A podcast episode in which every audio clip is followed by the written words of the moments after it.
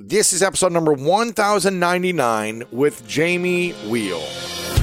Welcome to the School of Greatness. My name is Lewis Howes, former pro athlete turned lifestyle entrepreneur, and each week we bring you an inspiring person or message to help you discover how to unlock your inner greatness. Thanks for spending some time with me today. Now let the class begin.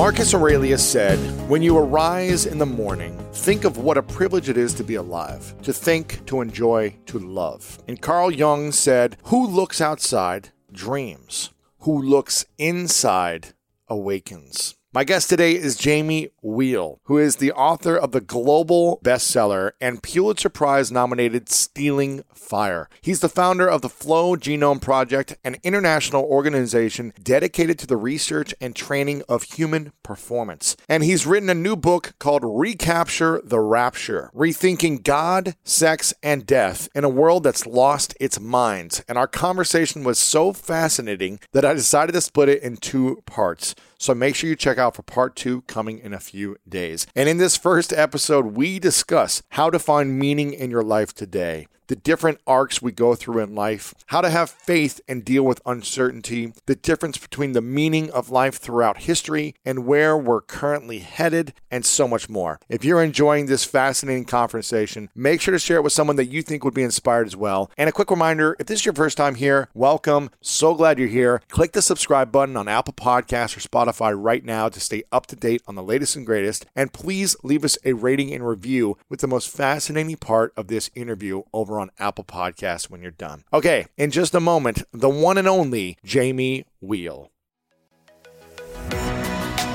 Recent data shows that out of all the female owned businesses, it is estimated that one in three is owned by a mom. Ever wonder how these amazing moms and dads find time to hire for their businesses while juggling their families? Well, they do it with ZipRecruiter. And right now, you can try it for free only at ziprecruiter.com slash greatness. And CEO and founder Talia Goldstein is a mompreneur. Besides being a mother of two, her personalized matchmaking company, Three Day Rule, is constantly growing and she needs to hire several matchmakers a month. So she uses ZipRecruiter. ZipRecruiter's powerful technology helps her find people with the right experience and then it actively invites them to apply. But Talia is not the only employer who loves ZipRecruiter.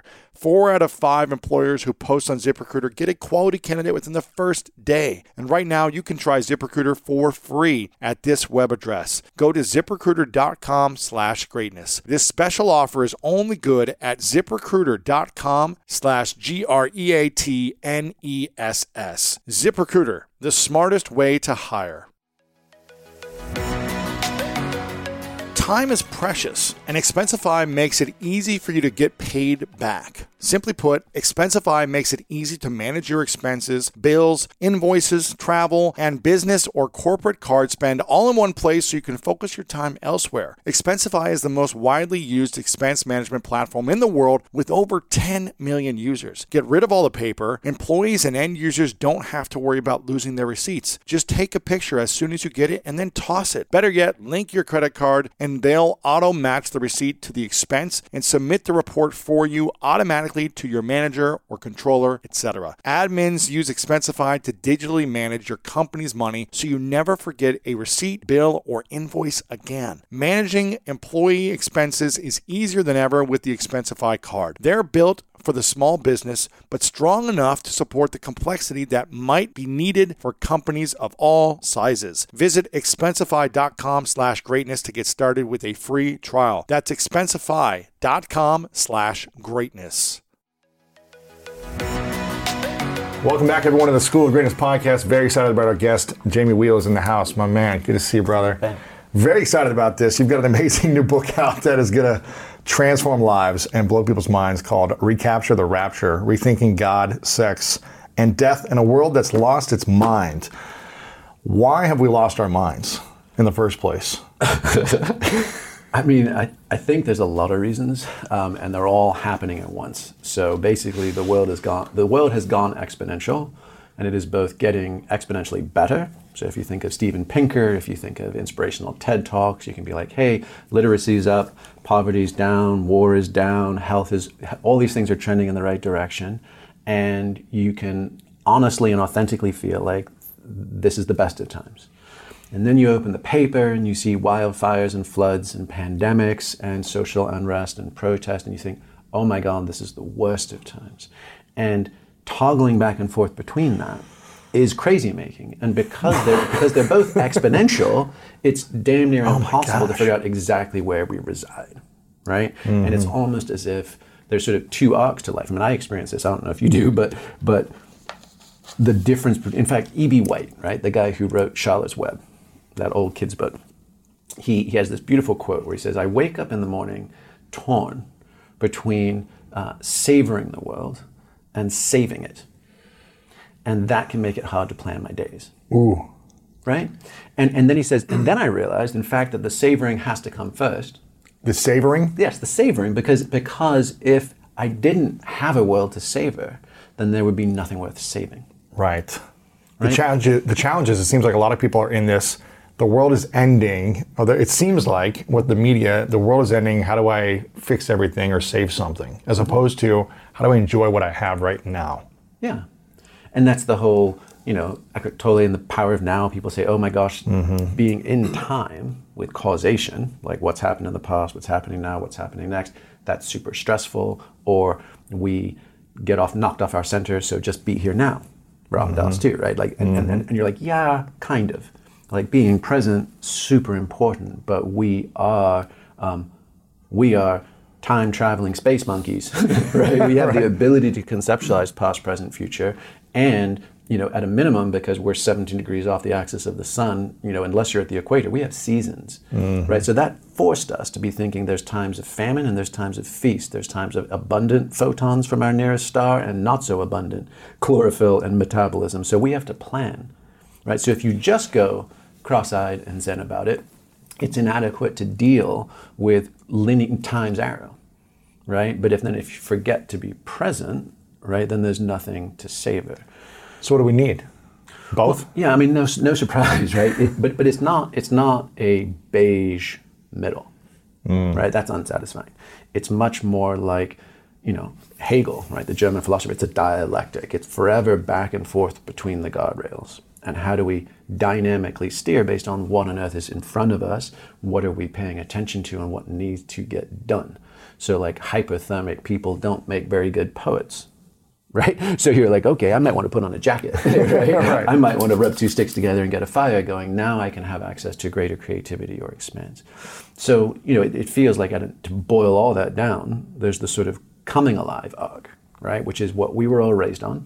Anyone could up to be president or an astronaut, mm-hmm. and sort of hashtag best life. Mm-hmm. Right? We all deserve to be healed, whole, and healthy. We deserve to travel the world. We deserve to have unique experiences. We deserve to have amazing soulmate, twin flame relationships, the mm-hmm. whole bit, right?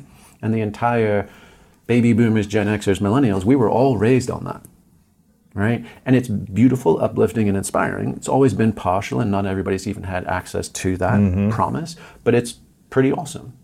And that's about expanding, you know, infinite timeframes and expansion of possibility right? So if like you were at a picnic at the beach, you'd be like, okay, what do we pack? What's going to be the most amazing lunch ever? What blanket do we take? Where do we lay it out for the mm-hmm. nicest view? Like it's that's the coming alive arc. But then there is also, and you know, again, most folks through human history have had to wrestle with this. It's just the bubble kid, the bubble generations. You know, after World War II until lately, like say 2008 right? So, so boomers, Xers, and, and millennials, mm-hmm. who we really grew up in this historical anomaly in the developed West. It's never been, never been nicer. You know, all war was externalized, massive, insane upward upticks of consumerism, standards of living, education, right, right. cheap debt, you name it, all that great stuff, and and we're experiencing the intersection of like the staying alive arc. And the staying alive arc is the exact opposite. It, it, it starts high and goes down across the chart, and and that's about the diminishing of timeframes and resources and options. So- Meaning we don't need to work as hard to stay alive. well, no, no, I no. Like, like, like triage. Like, oh. So staying alive is you picnic at the beach. You're like, wait a second. All the ocean's getting sucked out to sea. Wait, why are all the animals fleeing to higher ground? Like, what's that phone warning going on in my phone? Oh, shit, it's a tsunami. Now what do we do with our day at the beach? So the coming alive arc and the staying alive arc are like intersecting right about now. Hmm. And you can lie in bed. I mean, I've had this experience. Interesting. I've had this experience like three or four times. So the world was ending and the world was the best it could ever be at the same time. And what do I do with my day? How do I plan my day? Right. So I'll, I'll be lying in bed and I'll be like, oh my gosh, that's such a phenomenal, you know, travel idea. I like to go. We'd like to go do something amazing, an adventure to plan, an entrepreneurial idea, a, a creative project. You're Write like, book. Yeah, yeah. yeah, amazing, so inspired. and you're we're in a pandemic. I know you're like, oh shit, do we even get to? Do we even get to? Or should we be doing canned goods and should I be researching getting solar panels on our roof? Or should we be fing off to Costa Rica because the wheels are coming off Right. Austin? We've been without right. power for two weeks. That's crazy.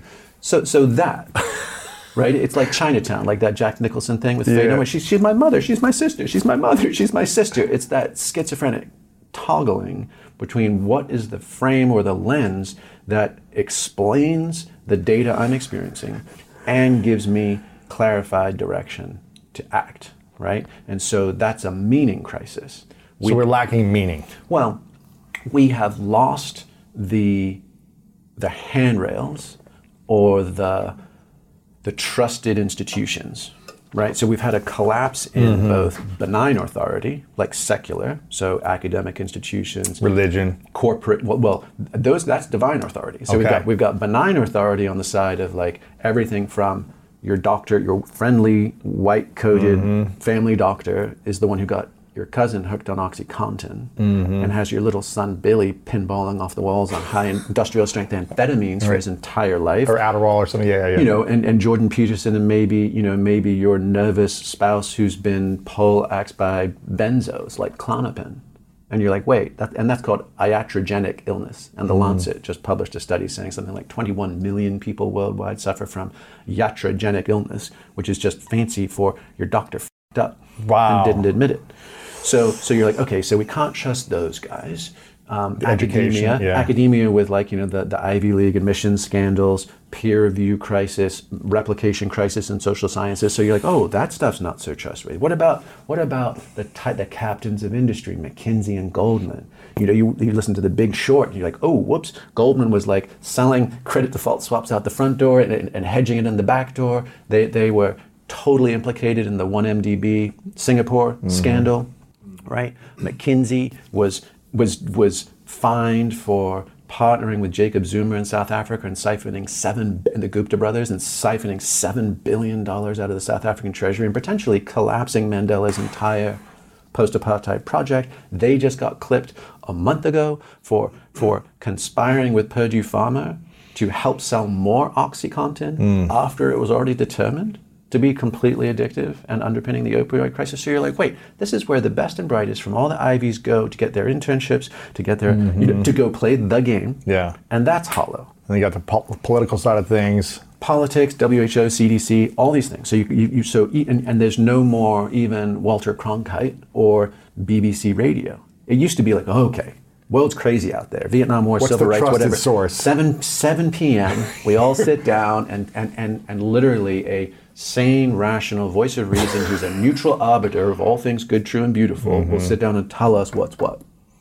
That's gone. Even Snopes and fact-checking sites have become politicized. You go to the journals of record, like the Wall Street Journal the New York Times. They've become they've got increasingly partisan editors, op-eds, boards, and readers, and no one recognizes or respects any information coming from out of those. So that's that's always been a a shorthand for what is considered consensus opinion. Mm-hmm. So that's just been boom. And at the same time, we've had right we've had the collapse in in organized religion Yeah. right? So Pew Research Foundation, I think it was in 2015, but they, it hasn't. It's only been continuing, which was the rise of the nones. So like N O N E S, the none of the aboves, fastest growing and now for the first time ever largest religious affiliation in North America. So it used to be you would always anchor off, you know, loosely or tightly, some family of faith, some family of origin, belief system, and and authority structure. And now it's none, is what people are saying. NONEs, right? And so now, and you know, and and you've got the sexual abuse scandals. You've got a thousand and one things undermining all of that, right? So so what we're seeing is as we've seen this collapse of the roof of shared meaning, we're in a vacuum, mm-hmm. and we're getting fundamentalism on one side and we're getting nihilism on the other side. Nihilism is Like I believe in nothing. So like t- Tyler Durden in Fight Club. Yeah, yeah. Right, like we're Nothing- the middle, we're the middle children of history, man. You know that you know our great our great war is a spiritual war. We were told we, we were told we were going to get to grow up to be presidents and rock stars, and we we're not, and we're pissed. so screw it all. So screw it all. Make it our own game. Yeah. yeah, one in three, one in three millennials surveyed within the last couple of years believes that actually military rule would be preferable to democracy. Right? And, and Is that because they're seeking order or structure or some type of leadership? Well, I mean, there was a great piece in the Atlantic, and um, and it was basically saying, it's saying, look, this generation, um, they commit fewer crimes, they have less premarital sex, they, they drink less, party less, they do all the bad things less.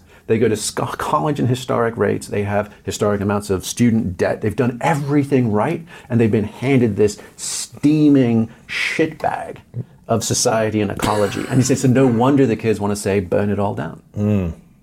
So you're like, okay, so that's that's the lie of the land, and and at the same time, you know, back to the picnic on the beach during the tsunami thing, our spidey senses are all a tingle, right? Uh, everybody knows that business as usual, and not just the old narratives, but the old structures are cracking. And as a result, on a sort of primal animal level, everybody's hopped up and wound up about what do we do now. And so the question is, is you know, you would think or hope, like, okay, and we were talking about this earlier, right? Like, in times of great crisis, we rally, and whether this is FDR and the West, the only thing we have to fear is fear itself, or you have Winston Churchill and never, ever, ever give up, and you know, keep calm and carry on. Like, and in the beginning of COVID, right? People started trotting those out. Like, is this going to be another one of those? Mm-hmm. And you're like, yeah, maybe no. Oh, no. Oh, really? No, not, Right, right, not right. at all. So, at a time when a you know a meta crisis, meaning it's not just one thing, It's everything. right? It's economic, it's political, it's geopolitical, it's ecological, Health. right? It's it's it's all of the things, all at once, intersecting, overlapping, and catalyzing. Oh man. right? It's a It's a lot. lot of trauma that's being built up in every human being around the world. it's an awful lot and and and i actually um, funnily enough it was it was tim ferriss that inspired this he had put out in one of his newsletters a ted talk that he said made him cry right?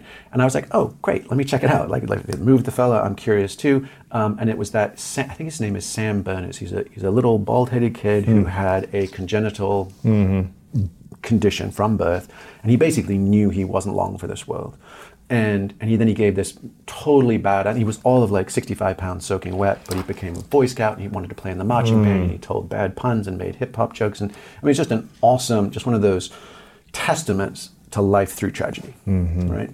And and I watched that like four days before I had to give a talk at a futures conference in Austin, and I just tore up my speech, and I was like, okay, have, and this was right when there had been some of those really, you know, like the, the UN reports for 2020 of saying, hey, we got 10 years, folks. Otherwise, this is a wheels off situation, right? So I really thought long and hard about it and tried to come up with a 15 minute talk that addressed this, right? And, and where's the where's where's the path for courage? Where's the path for hope? All this stuff.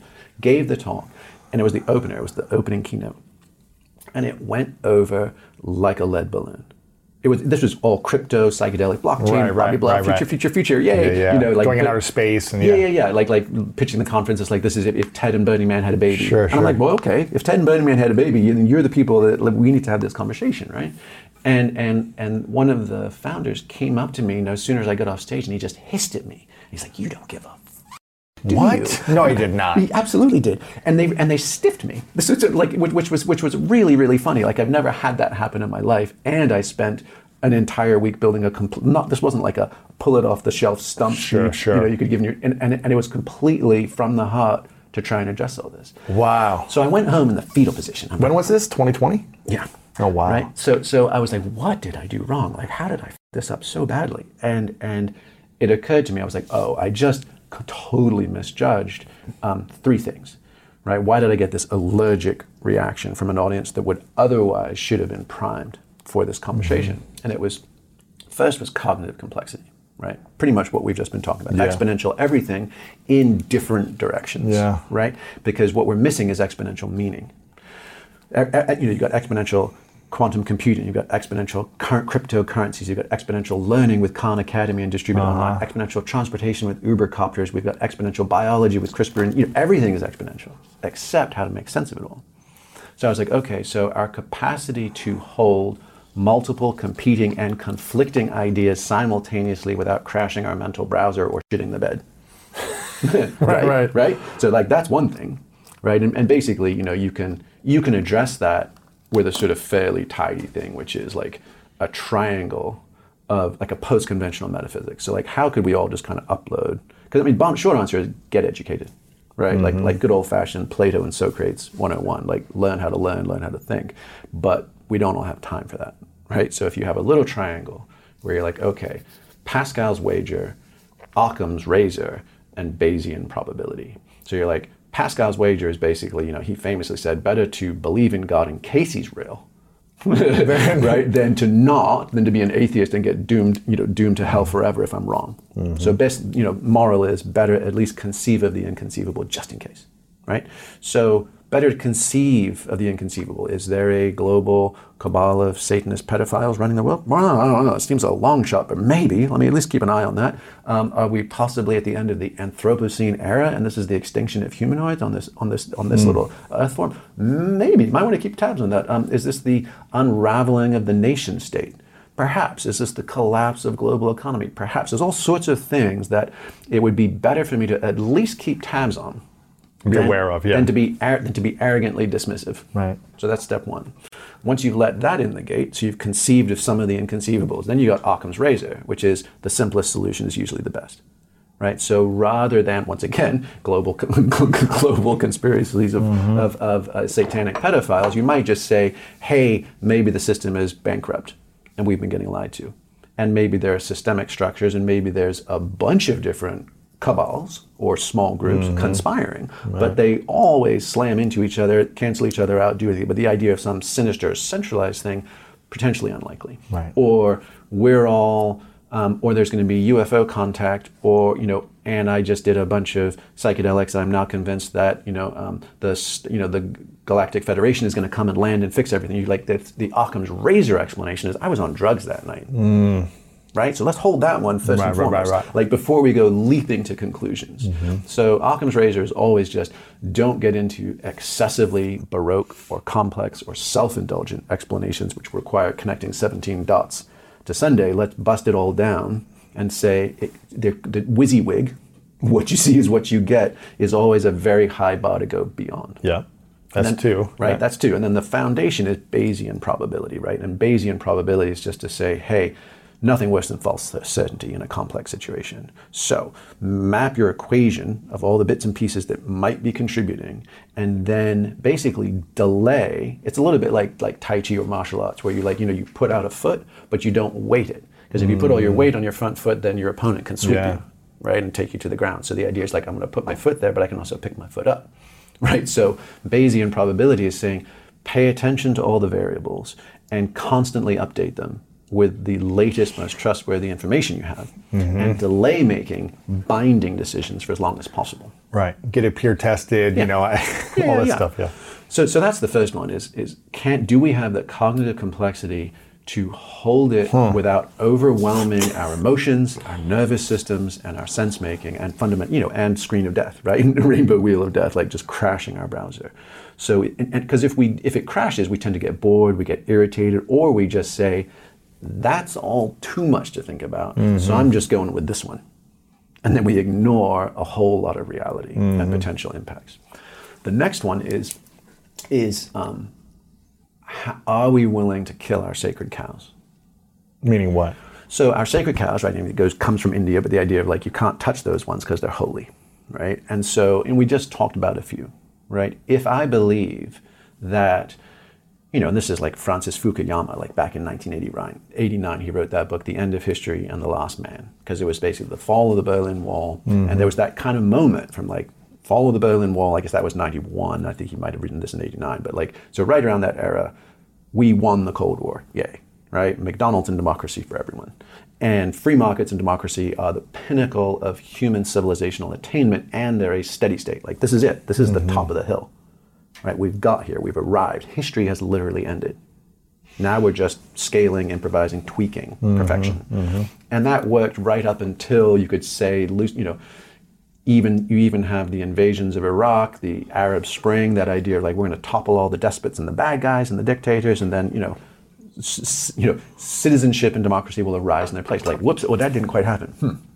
You know, and now we have all these ideas of what we took as sacrosanct, right, is now up for grabs. I mean, even mm. in this last election cycle, there were a number of conservative politicians starting to tweet, hey, by the way, reminder, this is not a democracy, this is a republic. You know, like softening the ground for like voting suppression and things like that. You're like, whoa. like like what like and how did something like a global pandemic which was supposed to you know we would naturally expect a globally coordinated response and for sure a national effort not factionalizing states and pitting different political office political governors against each other and like you guys can mm. rot but we're going to look after our people like mind-blowing stuff things that go, you know, we're a democracy and we're talking about actively suppressing votes, not gerrymandering and the kind of backroom deals that have always happened, but like saying the quiet parts out loud. And you're like, wait a second, what's that about? Mm. Or the fact that the earth is forever bountiful. We might actually run it out. We're at peak sand, right? Peak sand. peak sand. Like that whole notion of go pound sand, right? Literally, like China has built more in the last three years than the United States. Concrete has poured more concrete in the last three years than the United States did in the entire 20th century. Shut up. I'm not. And and Oh my gosh. And they're having to import sand from Saudi Arabia because like, and they're and they're also mining sand in India to ship to China. We are running out of construction sand in the world. So, so you're like, oh wow, like so. So there's there's so many things, and then even just take you know not like this was our father's generation, but the whole you know 20 years in a gold watch. I pick a company, Right, I put my right, head down, I work my way up the ladder, and then I get a retirement and a pension. Well, that got blown up with the privatize everything and do your 401k. Right. Now you just do your dollar cost averaging and you match your matching funds and you save and you invest in mutual funds because no one can plan the stock market and don't get freaked in ups and downs because it always comes back over time. Right. That whole story. And now you've got baby boomers that are just simply shit out of luck and having to work convenience store jobs for the extra spending money and health insurance. One in three millennials has a side hustle just to make things, you know, so like the American dream of home ownership. Well, that's gone. We're doing Airbnbs now. Car ownership. No, we're doing Ubers and, and scooters. You know, um, marriage. No, we're doing Tinder and Right. right, Hookup and, culture, and, and yeah. Bumble. Like, like all of these things have been externalized and outsourced. Right. So, so on the, the global systemic, where there's all sorts of things that we took as sacrosanct, our sacred cows, Mm-hmm. and on the personal, like, what did I think my life was going to entail? Right? That that we're having to take long, hard looks at, mm. and it's that whole, you know, hundred year, you know, like the hundred year, thousand year flood, ten year flood kind of thing, floods and fires, right? For a long time, you're like, oh, sweet, well, we're at the thousand year floodplain, we're we're bulletproof, you know. Except that, right? We've been having hundred year weather events several times a decade lately.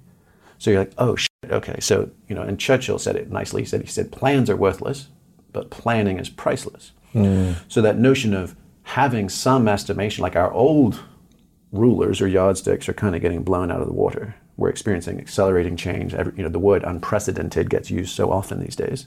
Right. Unseasonable, unprecedented. You know, all these things. And you're like, yep, that's that's now enough. We have to come up with new adjectives or new yardsticks. Right. But having some sense of what do we think is coming gives us an and and and based on what has happened in the past, right? That's what foresters do for fires. That's what Right. civil engineers. Do. But we don't know do what's coming fires. now. No, but we, we can run back to the planning is priceless. Uh-huh. It's a little bit like like choose your own apocalypse, like Mad Max libs, right? so yeah, like yeah. fill in the blanks as you choose to give yourself a story Pre- to plan and prepare. that matches your model of reality, Interesting. and at least then you're not in fibrillation. What's your what are you planning for? Well, I mean, What's your apocalypse? Apocalypse. Well, my, my personal sense is um, if you run like the cold game theory analysis, you know, just kind of like almost like like not even Homo economicus, but like Homo Machiavellius. Like, what the fuck happens if everybody's acting out of self-interest and we just kind of do the things we seem to continue doing? Then there's an awful lot of trend lines that don't pencil out happily right now. If we're all competing against each other, going after our own, trying to take what's ours mentality, and getting and getting and, and you know collapsing into factionalism and tribalism and all of those Uh-huh. things. Um, not to just mention the pigs and the python, like the things that even if we all had an Ebenezer Scrooge night tonight, we go to sleep and we have our ghosts of Christmas past, present, and future, and we wake up, you know, like like, like Paul on the road to Damascus. I've seen the light, and we all promise to change and do everything right from here on. It's still going to get catastrophically worse before it could get better. Why? Well, just because there's a lot of inertia in our systems, right? And it's going to take decades plus to flush through all that. So, like I said, even if we suddenly became some cross between Stephen Hawking and Mother Teresa and Elon Musk tomorrow, and throw in the Dalai Lama while we're at it, right? So you just like- Right. If we just became that collectively and we did everything right, it's we are still going to have a hard landing. Really? Yeah, yeah, yeah. So the question is just: Is it an inferno? Do we lose the the, the landing gear, right? Or, or do we end up, you know, in a belly slide on the grass? And how many people get off, right? So you're like, okay, so that my sense is um, hard saying, not knowing. Like it, it is too complex to know for sure. And I mean, my background's in like mountain guiding and, and wilderness medicine and that kind of mm-hmm. stuff. So I always just think super literally. Like if you're if you're in the mountains and you have and you can sleep warm and dry. So like you've got a sleeping bag that's that's protected from the elements. You can suffer a lot during the day and you can recover. If you mm-hmm. have adequate food, if you have a fuel source, Clean drinking water, yeah. clean drinking water, navigation, so you, like maps and compass, and medical, right? If you have those things, then like the Seattle Mountaineers have a, have a, have a bumper sticker that says, "Your worst nightmare is my vacation," right? so so you, you can you can you can go push it. And you can engage, you can climb into the pain cave, you can have the Yeah. sufferfest, and it can actually be really enjoyable. And you can even choose high hard objectives that are totally optional. Like let's go claim climb that wild crazy thing just to see if we can mm-hmm. because it looks beautiful and treacherous, right? You can actually take on additional challenge. But lose your water filter, you know, break your stove, Right. watch your sleeping bag roll down a ravine into a river and disappear, and then suddenly you're in cascading triage to like, oh, we now have to beat a retreat to the trailhead and get back to civilization. Right. So we just saw this in Austin, right? You know, there was this freak snowstorm, power, you know, the entire Texas grid overloaded and was literally four minutes and 35 seconds from a meltdown crash that would have taken like um, over a month to rebuild. It was that close. And, and at the same time, virtually nobody has alternate or backup heat sources. It's all electric because they barely ever need it. And then that, and then all the pipes froze. And, and then we also had a collapse in sanitized water. So there was boil water notices. There was pipe, some people straight up didn't have any.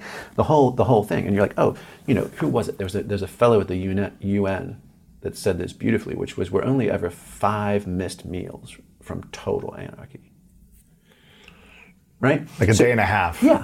If you So- don't eat for a day and a half, you're like you're Yeah. not thinking clearly. You're freaking out. You're And- and- stealing. You're freaking and the, dude, and, people. the- and the doodly doodly do neighborly sh- just no, goes, it's just like I'm going to go and break in and take some food. yeah. So Wow. so my sense is is like How did it- how did how did Texas handle it? From your perspective, well I mean people coming together and saying, some folks food. did some folks did Come stay here. And yeah I think I think and I think it's important to celebrate and spotlight those things right? Because we obviously need more of that um, and and there was toughness right? There's there's there's the same things that we see in stable systems of imbalance that there's you know always there's there's absolutely the notion of environmental racism which is simply that folks f- dispossessed disempowered communities are almost always getting the shortest end of the stick when it comes mm. to mm. where the trash dump is where the, where the superfund site is who has you know flint michigan drinking water you know you mm-hmm. name it and then throw in crises and the interruption of services and then the restoration of services and then that also gets laid over exactly those same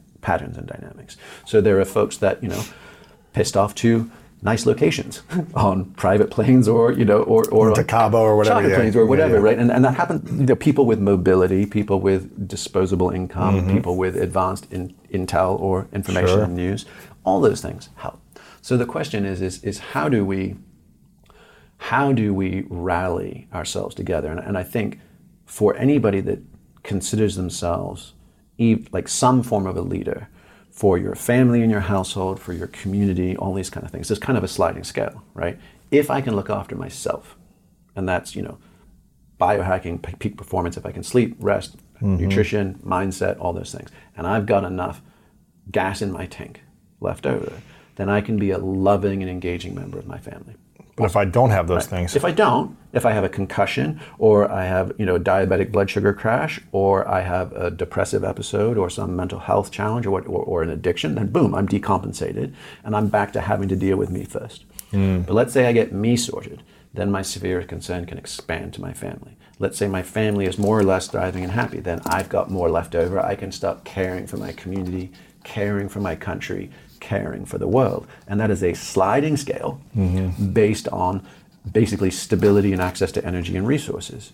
So again, I could be a I could be a leader of the world and get hit on the head with a hammer, and I'm back to self care. And it also has an expansion of concern and time frame, which is I get hit on the head with a hammer. It's me now. nothing else matters except Nothing else for matters. healing. Except, yeah, except the the, crack in my skull. Yeah. Right. Um, if I'm in a plane crash with my family, it's me and mine now. Right.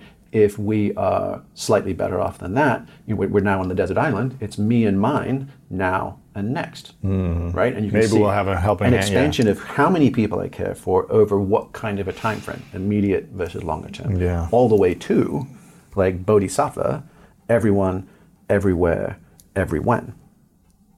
Right? And then and you're not only just caring for humans now, but maybe all sentient beings now. You're maybe not even caring for all sentient beings now. You're kind of caring for everyone that's ever been and everyone that's ever gonna.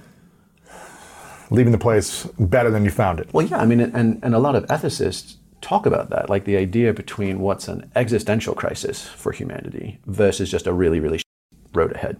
Because their point is, What's is- the difference? Well, and, and you, you know, it's pretty academic for us because my sense is that the only thing that actually matters as far as human choices is my generation and my kids' generation. Hmm. After that, it's academic. But ethicists will say, hey, an extinction event of humanity doesn't just mean everybody on Earth snuffs it. It means that every other human that is yet to be born but was going to be has snuffed it. Interesting. So you get this aggregate cost mm-hmm. when you terminate a species line through a keyhole event, right? And that's that's you know inconceivably exponentially bigger as far as the loss. Yeah. So so my sense would be is can we first you know first look after ourselves and our families so that right like like put our houses in order so that we can then come back to the front lines and How do be we helpful. How do we do that if we don't have a meaning anymore? If we don't trust authorities, Mm-hmm. trust the organized religions or politics or corporations, if we don't have, if that's all fractured and broken now, Mm-hmm. how do we find meaning of why we're even here? Yeah, I mean, you know, obviously that that answer is that's unique for everybody, right? It has to be, um, and any tops down answers, no matter how good they sound at the beginning, almost always devolve into some form of fascism over time, right? So, a question is is like, hey, if we are, if if like meaning 1.0, right? That's, we can call that like traditional religion offered salvation, right? Here's the story of how you get to heaven, right? But at the price, but at the price of exclusion, right? It was it, was those who believed were saved; those who didn't weren't. So it was kind of a harsh approach, but it was fair. Like it was like we're going to lay our cards on the table exactly how we're going to play this game. Do this and you're saved. Don't do this and Yeah. you're, you're and not you're saved. stuffed. You, yeah. you, you are you are you are not in the tree of trust. Right, right, right, right. And then meaning 2.0, which we could say is sort of like the French Enlightenment on, the modern liberalism, civil rights, civil liberties, private property, markets, that whole thing, um, said, hmm, that whole salvation game, that's problematic. That's led to holy wars, all inquisitions, all of this, you know, and superstition and all this bad stuff. So we're gonna, we're not gonna do that. We're gonna do inclusion. Everybody gets to play this game, at least in theory, right? At the cost of salvation, right? Separation of church and state, and Nietzsche's sort of God is dead, right? Um, and both of the, like, and they haven't worked. That hasn't worked out too well either, right? Because an awful lot of people have correctly said, well, because the story was sort of like wait your turn, play by the rules, and your turn will come. We promise, right? And you're getting a lot of frustration and understandable even rage at the imbalances of that game. Like we were sold a bill of goods, and in fact, Joseph Stiglitz, who's uh, you know he was um, World Bank, UN economic advisor, all sorts of incredibly high up positions. I mean, he basically just called the entire shell game. He's, he's like he's like it's been 40 years and, and, and the results are in. Neoliberalism and democracy um, are, are, it have have broken, and the benefits have accrued asymmetrically to those at the top. And you know, in the last year, we've seen all sorts of things about what kind of recession are we in because of quarantine. Is it going to be a U-shaped or a V-shaped or a K-shaped, right? and a K-shaped just means that the top one percent are now trillion and gazillionaires, Right. And everybody else is hosed. And I mean, to get to put this like really uh, to put a point on it, this blew my mind. I had written the first chapter of this book 18 months ago, and I had a paragraph, and it said, "When 68, 68 people on the planet Are richer than. hold as much wealth as the bottom half, the bottom four billion, That's crazy. right? 68 people could all fit on a bus, one bus. They have more money than half of yes, the- than half than half of the world's population, and and like and just to note that like that sort of asymmetrical accumulation of resources, energy credits, like natural resources, it, it mm-hmm. occurs in no living system anywhere, ever. Now that was 18 months ago, just before we went to press. I had to just go back and fact check. The number many is it now? It's 27. You can, they can fit in a stretch limo. Oh my gosh. 27 have 27 more humans. money and more resources Yes. than the bottom Four billion 4 billion people in the Four planet. billion people. Now that that that just should break our hearts. Does that excite you to share show what possibilities you could create potentially for yourself or does that should that break our hearts? I mean, well, I mean, in some respects, I mean, this is the other thing. I, th- I think the era of like, I think a good thing for us to think of is that is that physics trumps metaphysics all day long. So whether you're a dyed-in-the-wool libertarian, free markety guy, whether you're somebody who's all about particular neo-Marxist theories or interpretations, whether you're some New Age consciousness, it, it- mm-hmm. it's, it's sort of going to be like, guys, I think it's time. Like it's, it's, it's at the poker table. It's, it's a call. Like it's time. Lay let, lay your cards down because we're about to see what happens, mm. and it won't be talking heads getting to spin their take. Right? There's going to be a lot of surprised faces going, oh, okay, I guess this happened or this is happening. So whether that's climate alarmists or denialists, like we're going to see, whether that's social, whether it's nationalism is the best thing or globalism, like we're going to see, whether these markets are stable or inflationary or deflationary or efficient or totally inefficient, and there's tons of rent seeking and capture, and we're dealing, and late stage capitalism is a total sham compared to the ideal of a free market. We'll see. So there's all sorts of things that in the coming few decades we're simply just going to experience physically. Mm. You know, it's the whole sort of Mike, Physics, yeah. Mike, Mike Tyson, right? Like everybody's got a plan to get hit. Punch in the face. Yeah, right. We're, we're about to take some shots. We've been taking shots, right? Yeah. Yeah. Well, I mean, and I would even say that that you know, weirdly, because a, a number of people have sort of approached me over the last six months and been like, "Oh, dude, this is."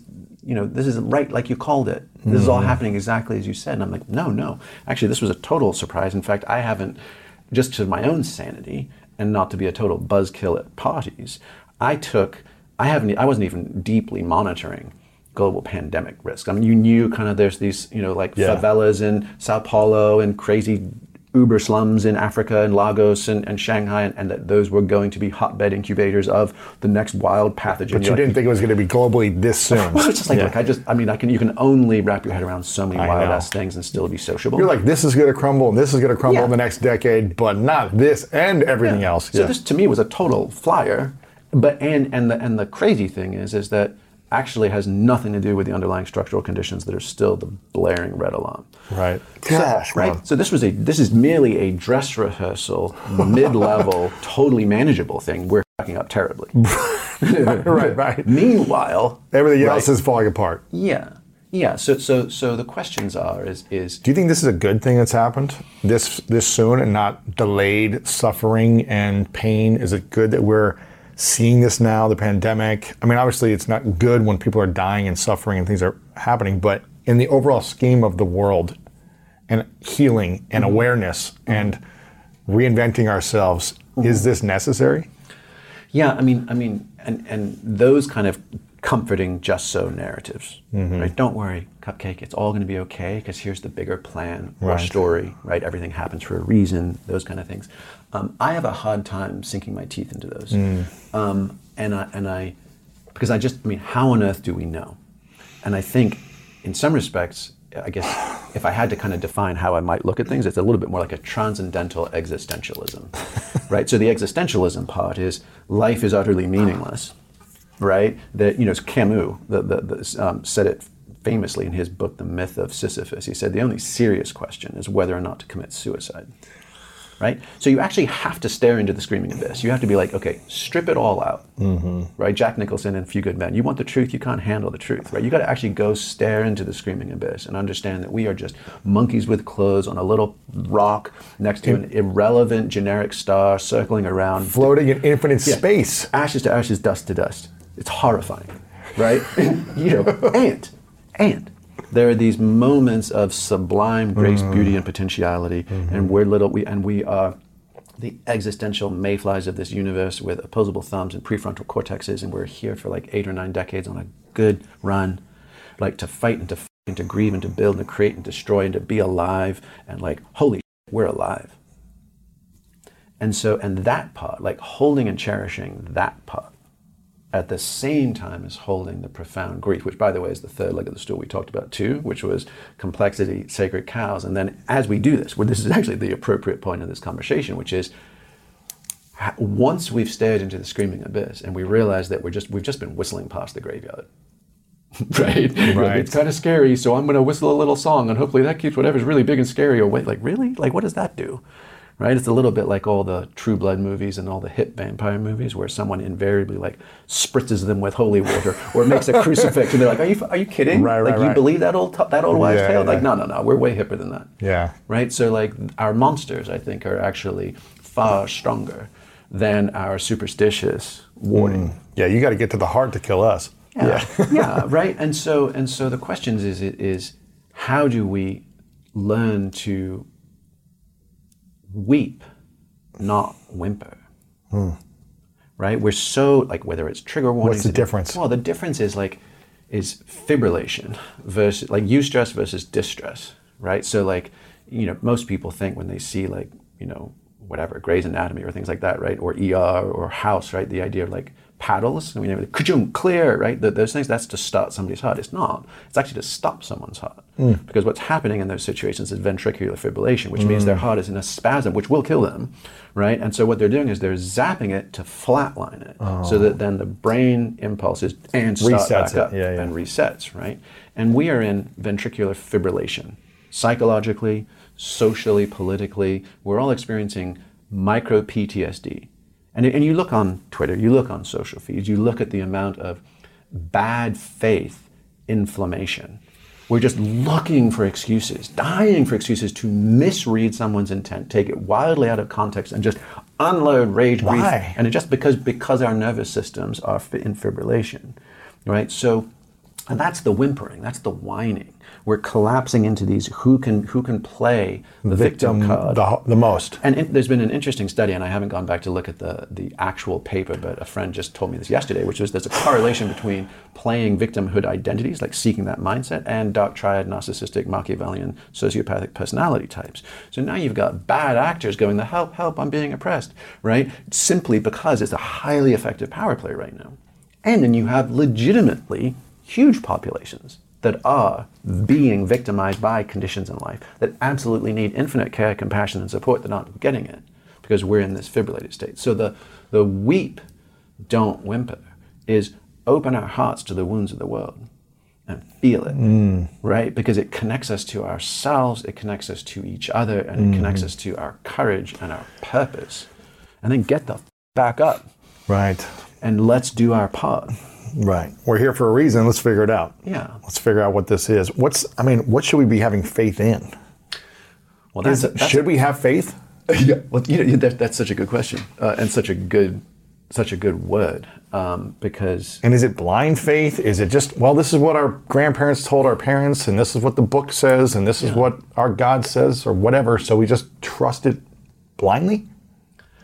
Yeah, I mean, I, th- I think those days are gone, right? I mean, we're mm-hmm. just, we are, there's such a spike in cynicism, and there's a collapse in benign and divine authority. So we can't really kind of go back and dust them off and reboot them and prop them back up again. We've kind of seen that they're like, you know, Potemkin villages, like back in the mm-hmm. Stalinist days where they would take people driving through Moscow and then they would literally do like almost like theater stage sets. Those were, called, you know, Yeah, yeah. right? To look like they were really robust and thriving. So we kind of have seen that m- a lot, institutions that we took to be solid and timeless are Potemkin villages. Right. We're seeing you how can't the, unsee that. We're seeing how the sausage is made and Yeah, everything. Yeah. And it's and it's thoroughly disappointing. In fact, I mean, I think there would be an amazing kumbaya situation if you took alt-right conspiracy theorists and far-left conspiracy theorists and you said, "Hey guys, let's just get together and because because the the diagnosis of the problem is 90% aligned.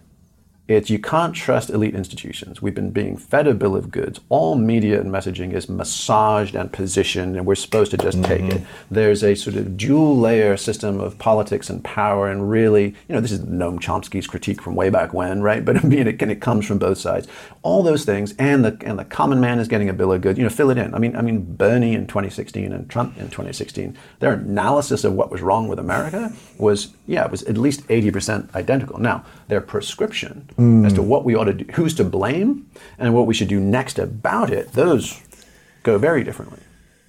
Right? And so getting getting folks together on the shared playing field is, is I just think it's it's helpful.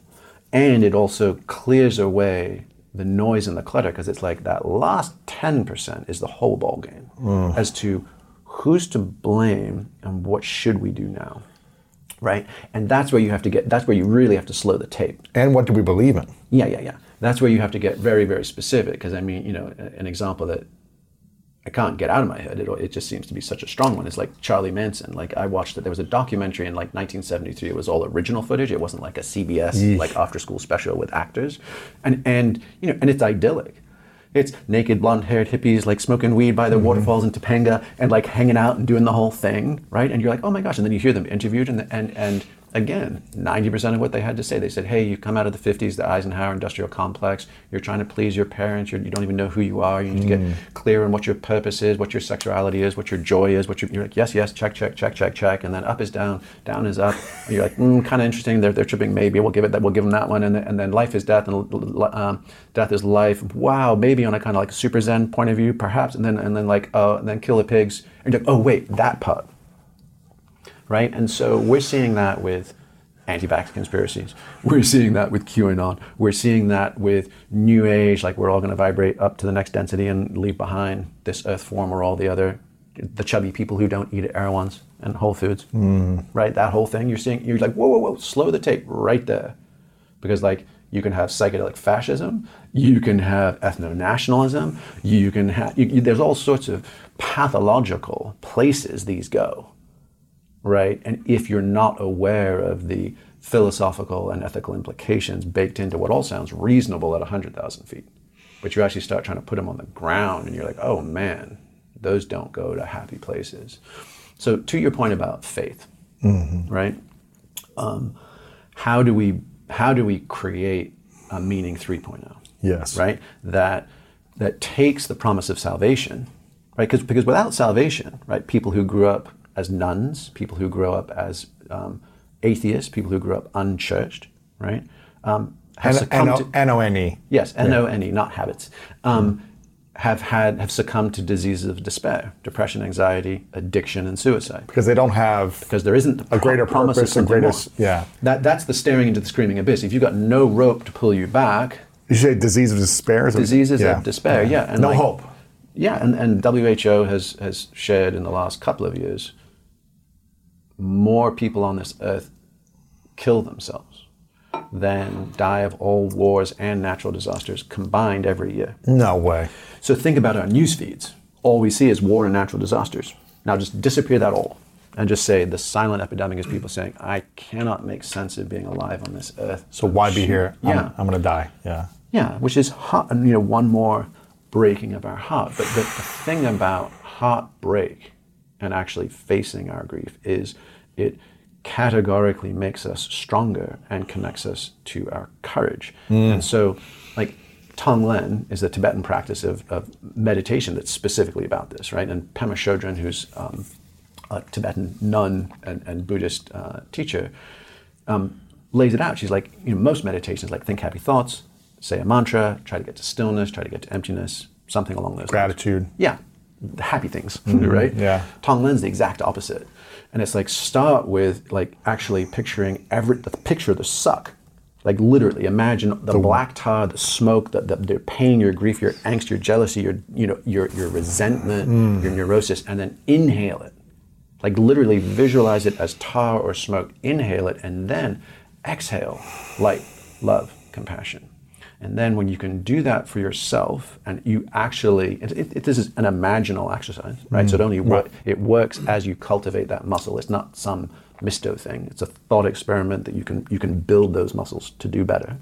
Then you can expand it to everyone in your family, hmm. everyone in your community, and everyone in the world. So you can actually play with that. And then over time, that does something, you know, back to the idea of like steering into the skid, racing cars, right? If you steer away from the skid, you spin out. If you Right, steer into, into the skid, yeah. you have dynamic balance. So you're like, oh, now we take our suffering as raw material for our compassion. And like, and Alice Walker, the, the author of The Color Purple and a bunch of other things, was has been a friend and student of Pema Chodron's, and she said she's got this beautiful line in one of her books. She says, "My heart's been broken open so many times now, it just swings open wide, like a suitcase." Mm. Right, and that's what I mean about the the learn to weep, not whimper. Learn to feel. Yes, learn to feel it all. And and and Martine, Don't don't block it, and don't be whimpering. yeah, Yeah. Yeah, I mean, I mean, Martin Prechtel, who's a who's a powerful man, shaman, poet, teacher from the Mayan tradition, he says, grief is praise, right? We only it is love's way to honor what it misses, Ooh. right? And, and, and our buddy Zak Stein, who, who's a Harvard-trained uh, psychologist and educational theorist, um, he's, I mean, the number of times I bring this up is obviously has haunted me, right? But he's, he said, we are perhaps entering an era where billions watch while millions die. This era right now, this time. Yeah, like this 21st century. Yeah. And so you think about that, and, and televised and live. I mean, think about George Floyd, right? Right. That ricocheted around the world in an asymmetrical way. Right. There have been all sorts of events like that all over the place, all the time. Something happened, and it broke our collective brains and mm-hmm. hearts. Mm-hmm. And if you think about even about the languaging, like I can't breathe, mm. it was so profoundly and vulnerably human. And and that and the rage that it prompted was that. It was like it was the anguish cry of humanity saying like no like enough is enough.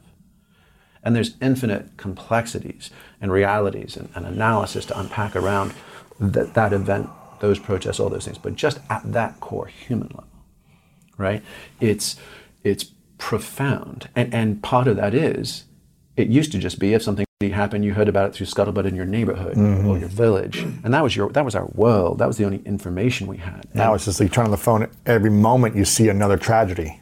yeah. Well i mean and, and i read something uh, probably the most psychoactive thing i've read in the last six months was something in the mit reader. And it's this it was this wild timeline of humanity's awareness of our own mortality basically. And it was and it was sort of going all the way back to like the greeks and and and, and ancient hebrews and all this kind of stuff. And it was saying look sure there were like end of times mythology is always baked in. But that was kind of like literally like lights out like beam up to the mothership some complete transformation of reality. But it wasn't until like literally the 1700s the 1800s like the discovery of Halley's comet and then the fact like oh my gosh that's a comet. And then like wait a second that could come really close to earth. And then like holy shit are we going to actually get hit by a comet? And then paleontology and like wait there's dinosaurs and evolutionary theory. And like we're not the first ones to be here and these guys aren't here anymore. And what's that about? And like holy smokes the idea that humans could go away mm-hmm. and that life in some other form could continue without us Crazy. was has we've only had this for like wrapped around wrapped our heads around it briefly for like the last few hundred years. And and in fact, there speaking of like that that Francis Fukuyama book, The End of History and the Last Man, there was the first dystopian science fiction novel was written in 1804 by a French guy called The Last Man, and it was a, it was a sci-fi story about a future with the extinction of humanity, and that poor buster committed suicide. Oh my gosh. right? So you're like, you're like, holy. And now you got Greta Thunberg, right? You, you, you have you have a generation coming Right. up who are like post 2008. They, they, they weren't raised with like unicorns and rainbows, and they're like student debt and loans and, and financial crashes and unemployment and, and ecological catastrophe. And they're like, you, we're pissed, and, Yeah. and how dare you, right? And so so this awareness, like there, there's a sort of sense. It's a little like Neo in the Matrix. You know, mm-hmm. it's like, yes, you can learn Kung Fu and you can fly, but ka-chung, ka-chung, you're also in a vat of goo and the machines are coming. Right? So, right, so, right, right. so, so let's give you a hug and a high five. Welcome home. Right. Right? You get a weekend to bask in your newfound identity and possibility. And then Monday morning, show up to work. right? We're needed. We're all needed. Right.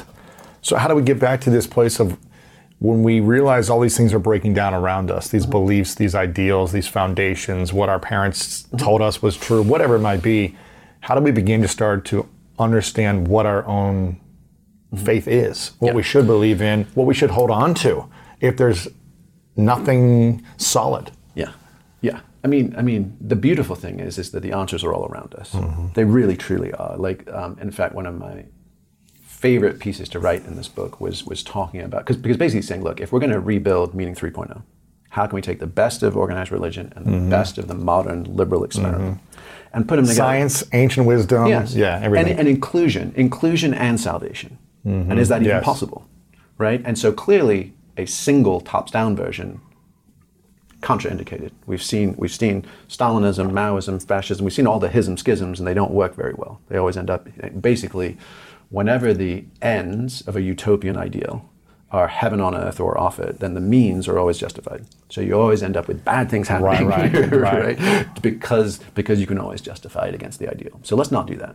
Let's do decentralized, open source. Let a thousand fires burn, and 900 of them will go out in the storm, but 100 will catch, and then we'll see, and we can pass the light, pass the torches, right? And so, one of the simplest things is that um, a dust off all the wisdom traditions. There's thousands of years of accumulated brilliance, insight, and artistry. But even in like the American tradition, and, and if you take America, because we seem to be kind of I don't know what we're doing, but we're sort of doing it on behalf of humanity right now, right? Like like the the, the grief, the rage, the conflicts, the discussions, everything that is happening here is sort of in some form rippling out through the world or being echoed by similar movements. So, so race, class, gender, politics, nationality, ecology, all the things, right? And the American tradition has always been this crazy hodgepodge of international experience. You know, you've got Chinese laborers building the railroads, and Irish folks coming in, and West African folks coming in, and Western Europeans, Southern Europeans, all these things, and, and every you know, and, and indigenous folks, and all this, you know, and, and Spaniards coming up, and, and like and smashing and crashing into each other, and somewhere in that created like gospel, jazz, blues, mm. folk, right? Um, into you know hip hop, into all of these things. This this living songbook, and in those songs, those redemption songs, right? Is it's always the same story, right? It's it's it's I've been down so long, right? I'm broke open, and it seems like up to me. Right, that was a 1920s blues song. Drake covered it. Nancy Sinatra and the Doors covered it. Right, you're like you're like that sense of going down the road feeling bad, right? Right? And I'm singing it. And in fact, that becomes a triumphant celebration. Acknowledging it, talking about Yes. it, being aware of it. Yeah. Like Beyonce, I mean, the, like there's the Grace Cathedral in San Francisco has had the Church of Beyonce on Wednesday nights. And they literally get together and they use Beyonce songs as hymns and liturgy, liturgy and it is straight the f- up praise music. wow. right? It's like Aretha Franklin, like dusted off, and like Beyonce's mom is like Creole, Chinese, African American, French, like all. She, she's probably got like half a dozen lineages, and she grew up in a Houston Baptist church, and then mm-hmm. she's singing this stuff, and like Dolly Parton, like singing like at the Oscars, she was singing this. It was for that movie Transamerica, which was all about LGBTQ mm-hmm. folks, right? And she was singing this song like, We've all been crucified and they nailed Jesus to a tree, but when I'm born again, you're going to see a change in me. And you're like, Mm. Okay, so like you hear it, and like Stanley Crouch at the Lincoln Jazz Center, like the idea that like jazz, blues, all of these traditions are actually this heretical, hermetic, mystic spirituality that is unique to America. Because it was all freaks and misfits who came here. Mm-hmm. And you couldn't, you, the Protestant church and the Catholic church, they wouldn't have signed off on half the shit that ended up in America as these wild, ass hairball experiments. And we created this, this defiant lit- liturgy, right? This living hidden scripture in our concerts, in our songbooks, right? In our protests, in our mm-hmm. marches, of like, we're here and life hurts and we rise up singing. Hmm. And, and you know you know that like you know it's powerful because those are the songs that people hold up lighters for. Those are the so- like Lady Right. Gaga, right? Like like Born This Way. These are these are the testify songs mm-hmm. Give you chill songs. they give you chills and they give you chills like even that chumbawamba like way back when like i get knocked down but i get up again Yeah, exactly. nothing's gonna keep me down you got these drunken drunken Yeah. scots Yeah. right it's like right right so so that you, you know that like going down into the mud of our shared suffering that and that's back to the weeping not whimpering right and then and then and then somewhere in that feeling the pulse right feeling the beat like feeling the chorus and then you're like oh we are here and, th- and then it becomes that sort of I am Spartacus moment, Mm-hmm. right? Where you're like, okay, we are all dead men walking. No one gets out of here alive, right. right? So how do we do this? That's the, it's the oh captain, my captain, and dead poets, right? We're going to get expelled for doing Right. what we're about to do. Right. Our love outweighs our fear. Wow. So, so that sense of like, we all love those moments. We love Leonidas, Yeah. right? You know, at, at Thermopylae, we, we love we love those those those calls to arms and courage. Tank Man in Tiananmen Square, mm-hmm. some dude wearing like having two like shopping bags in his hands. He wasn't prepped for that shit. He just ends up being like, nah, f- this. Stands in front of a phalanx of tanks and says, enough is enough. Crazy. Good dude got disappeared. We've never heard from him again, and he's never been tracked again. And Really? There was like four people in matching clothes that came and, and so either that was good guys, or highly likely it wasn't, right? But that triggered something. And and Nancy Koehn at Harvard Business School, she wrote a. We, we shared a stage at MIT a, a, a year ago, and she's she's a firecracker, and she wrote this amazing book called Forged in Crisis, and and it just changed how I think of this stuff. She, it was Abraham Lincoln. Dietrich uh, von Bonhoeffer, who was the, the pastor who tried to assassinate Hitler, Rachel Carson, who wrote Silent Spring, which kicked off the environmental movement, uh, Frederick Douglass, the abolitionist, um, and, and one other. And the thing that was crazy about their stories, including like the Emancipation Proclamation, right? Every single, oh, and Shackleton, the, the Antarctic explorer. And the key was that at the moments that are in Wikipedia, in the moments that we hear about in school, they had no fing idea what they were doing. Mm. Like, like the Emancipation Proclamation was a was a Doug Flutie like, Hail Mary. final huck with at the buzzer. He had no. It was desperate, and he had no no idea that it was going to work or become the mm. tide of history.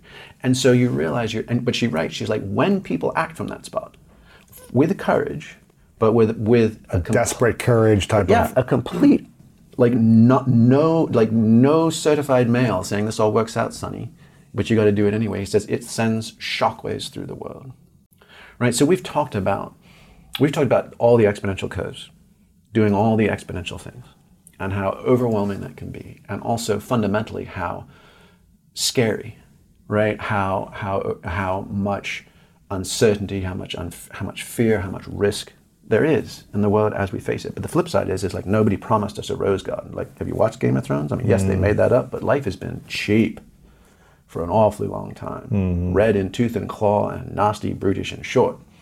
Has it, has it ever been thus? Right. Mm. So can we step out of being deconditioned zoo animals? Can we step back into the bigger arc of history? Can we sack the f- up with courage and and, and hmm. access soul force? You know, and that and that's what Martin Luther King, you know, he said that in that, that I Have a Dream speech, is when we, when we can rise to the majestic heights of meeting physical force with soul force. Right? And and most people that's how they know it. That's that was the moment that that concept came up on the stage, but he actually had borrowed that twice over. So it wasn't even his, his words or concepts. Um, it was this fellow, this African American mystic named Howard Thurman. And he was a mentor to the civil rights movement, but he was so kind of like in his jaw love groove. He mm-hmm. didn't actually ever like march with pickets, but he advised all those guys. Wow. And and all of them carried his books with him, like mm. day to day, like literally, like in their satchels, kind of thing. But he went to visit Gandhi in 1935, so he was the first interfaith African American ambassador to go to India ever. Wow. Because you think about this, I mean, 1935 is not that after Reconstruction, right? Like, I mean, you've mm-hmm. still got living former slaves. You still, you know, this is Crazy. Fresh times. And so he goes there and he meets with Gandhi, and Gandhi shares with him this notion of nonviolence, which they called satyagraha. And it, and it, and it was basically means alignment with truth, hmm. right? And that that is unbreakable. What is the truth? Well, but truth, integrity, right action, mm-hmm. gotcha. right? humanity, mm-hmm. dignity, Gotcha. all those things. And and so Thurman came home and he's like, okay, Satyagraha, that's the Sanskrit, that's a mouthful. No one in this country is going to understand that. I'll tell you what, let's rebrand this. And we'll call it Soul Force. And and because up until then, civil disobedience was just a tactic in the civil rights movement. They're like, let's not get our heads bashed in, and let's not needlessly antagonize folks with guns and batons and dogs. So we stay alive, And water yeah. cannons. That's what it was, right? After that, civil disobedience became the central philosophical pillar Mm-hmm. of nonviolent protest around the world. And that's that's soul force, right? And and Erica Chenoweth at, uh, at Harvard's Kennedy School of Government, right? She's done this you know, study that's been restated a thousand times, which is that when she studied from I think like 1950 to maybe 2010, I forget quite where, where, what her time brackets were, but you know basically late 20th century into early 21st century civil rights movements that have been successful that you know Eastern Europe, Asia, United States, um, everywhere else, um, that, that it required about three and a half percent of the population. That's it. Three and a half percent of the population to actually make these phase shifts that then can create this catalytic event, which is beautiful and inspiring, right? And that's certainly where Extinction Rebellion and a lot of other social and environmental protest movements have taken inspiration lately. There's also kind of a critique of that, where you're like, hey, that you know it's one thing to be like i insist on riding in the front of the bus and the bus has four inflated tires and gas in the tank to get your destination right? That's one move right? We're, we're saying hey there is this civil experiment. We've been locked or blocked out of it and we are politely asking for our opportunity to get on board mm-hmm. right? But it's another thing to be like hey we are sailing off a cliff in that there bus and we have to transform it chitty chitty bang bang style into a helicopter before we crash like that's kind of that's kind of where we are right, Right. so it's like complex intersecting meta crises and the and the bus itself of like prosperous, stable civil society is not necessarily persisting. So the, the Erica Chenoweth's three and a half percent is that honking great asterisk of like TBD if this holds up. But the other thing is is like we're nowhere near three and a half percent. Right. So let's get there, and we'll take stock. Right? We'll take stock once we do, and and and that that sense. So you, you asked about faith, mm-hmm. and we've been playing with grief, and we've been talking about courage, right? And and our buddy actually Andrew Huberman, he's a, he's a professor Love this guy. yeah, right. Love it. Rock star and and and so curious, and then also comes up with ingenious experiments to then validate stuff Uh-huh. that you would otherwise just be spitballing about, right? And um, and he told me it was, it was fascinating because he told me the story of this research as it was happening, and then last year he actually finally published it in the journal Nature, which was this story on courage in mice, and they wanted to see they wanted to see what happens basically when we're terrified and what's going on in our brain, right? And you know, everybody has heard of fight or flight, mm-hmm. right? But just because it rhymes doesn't mean it's correct. Mm. So it's actually there's there's flight or freeze, there's that network, and then there's the stand and fight network, which so technically it's a salience reducing network, meaning like don't look at me, right? I'm gonna mm. I'm gonna make myself small or get out of dodge, or a salience enhancing network, which is like you want a piece Bring of me, it, yeah. right? And and It's like yelling at the bear or something that's coming at you as opposed to like getting in the fetal position. Yeah. So, so, so, and it all goes through the, the thalamus in, in the brain, right? And what he, what they found was, is when they stimulated this very specific region, right, that it stimulated a salience enhancing response associated with courage. So, 98% of mice, when faced with the shadow of a hawk, right? Which is what they do in the lab. They just torment these poor mice. Oh my right? gosh. So here comes Shadow. Here, here A comes snake- dinner. a snake, Yeah, yeah, yeah. yeah. And then and then 98% of them piss off and hide under the nearest Right, thing. they run. And then only 2% actually thump their tails, but they do it once they're under shelter. So it's kind of a little bit of like a chihuahua move, right? Not very ballsy. Yeah. Okay. So then they stimulate the courage center and then they stand, shut up, thump their tails and say, bring it. No so it's like, it's like Bruce Lee. So they do this. bite you. Yeah, Yeah, yeah. yeah. But it gets it gets even better than that, right? So so Andrew being the compassionate dude, he's like, he's like, man, am I just pushing their buttons and sending them to their doom? That doesn't. Do they have choice? Do they have choice? Mm. And so, given the choice between food, sex, and having that stimulated, they choose having courage stimulated over food and sex, and humans do too. So, like, we will, ch- we would rather be brave. We would rather feel brave than get laid Why? Because it is essential. And, and, and, and the final, the final, just like amazing, but you can't make this up. The name of that center is called the nucleus reuniens. So in Latin, that means the seed of our reunion. It's how we come together. Hmm. Is our courage. It's poetry. You can't. I mean, we couldn't have planned that, Wow. but Andrew discovered it. so we we want to feel courage over pleasure. over looming threat, right? Like the reason that 300, Harry Potter, Dead Poets, Thelma and Louise, right? Being like, uh-huh. fuck this. Right. We're going to send it. No skid right, right, right. right? The reason those movements, even Rogue One, you could tell, like, I hadn't watched Rogue One yet, and it got really strong reviews, and people were like, okay, this is kind of money. This is a solid, solid addition to the Star Wars franchise. You know, you're like, what's going on here? Like, there's a thing here. I don't know what it is, but there was some gravitas to it, and you're like, oh, it's because they die at the end right? And, and in fact, there's a guy, Matthew, gosh, Matthew Polly or Pollard, I think. He was basically like Tim Ferriss before Tim was. So he was at Princeton in the early mm-hmm. 90s, and he decided to kind of like game his system. And he, he had grown up watching Saturday morning kung fu, kung fu movies, so he was desperate to go and become a Shaolin monk. Wow. So he punched into China long before there were Shut up. any Westerners, right? So super, super early. Interesting. Finds his way to the Shaolin Temple. Classic thing in the rain, gets shut out, has to sit on the porch. Finally gets invited in. That they adopt him. Blah blah blah. And then he gets a bunch of VHS tapes shipped over with Rambo and and Schwarzenegger movies. So it's like they're the rickety old TV. Plug in the v, VHS, and he's like, "I'm going to show you our hero movies." And they watch them all night on Saturday night, binge watch them.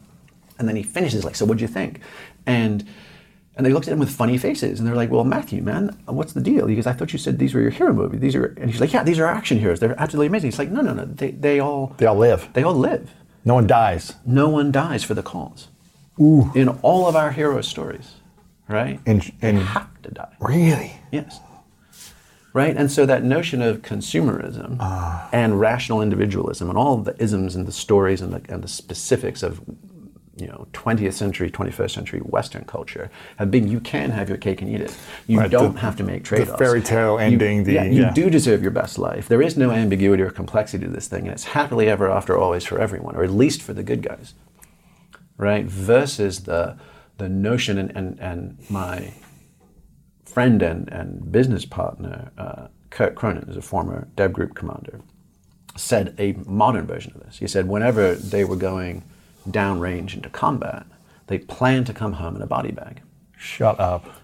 Well, of course, right? It's not surprising. And he's, but, he, but he said, you know, I had written my letters. Oh, my god! I had established my will. I had, I had figured out my trust for my children so that they were good through 21 or through their marriages. Like I had, I had it all done. Prepared for the worst, So that, and he never lost a man. so that I could go out there fully. Wow. So it's the samurai notion of, of meditate on a thousand ways to die so that you're not distracted on the battlefield. Right? And so so that notion we are we are terrified of death, right? We punch ourselves full of plastic surgery, dyes and fillers, right? To the point of creating caricatures of youth and beauty in ways that you just, you know, that, that are heartbreaking. You're like, gosh, just allow yourself to be an elder. You know, allow yourself to to have the dignity and the appreciation and the respect. We we ship our grandparents off to nursing homes to be cared for by um, anonymous hourly wage workers and pumped full of drugs so they don't make a fuss. You know, we, we, we, we, are obsessed with youth and beauty and all of the things, but but don't acquaint ourselves with our mortality, and it's and hmm. it's that contrast that actually gives us back our dignity. You know, it's sort of like our our humanity feels like it's at the intersection of our mortality and our divinity. Say it again. Our humanity lies at the intersection of our mortality and our divinity. Hmm. And when we can balance those two dialectics, right, then we have a chance to be, you know, what you could sort of call homegrown human. Like I'm no longer trying to get off this ride. I'm no longer trying to transcend it. I'm not looking for my next sound bath or cacao ceremony or medicine ceremony. I'm not hop bopping around to catch the next big thing. Nor am I collapsed in despair. I'm, I'm, it's much more like Jimmy Stewart in A Wonderful Life, right? It's, it's that moment of like, oh, holy I am blessed with the opportunity to live out the rest of my precious life with full agency, completely committed and mm. fearless.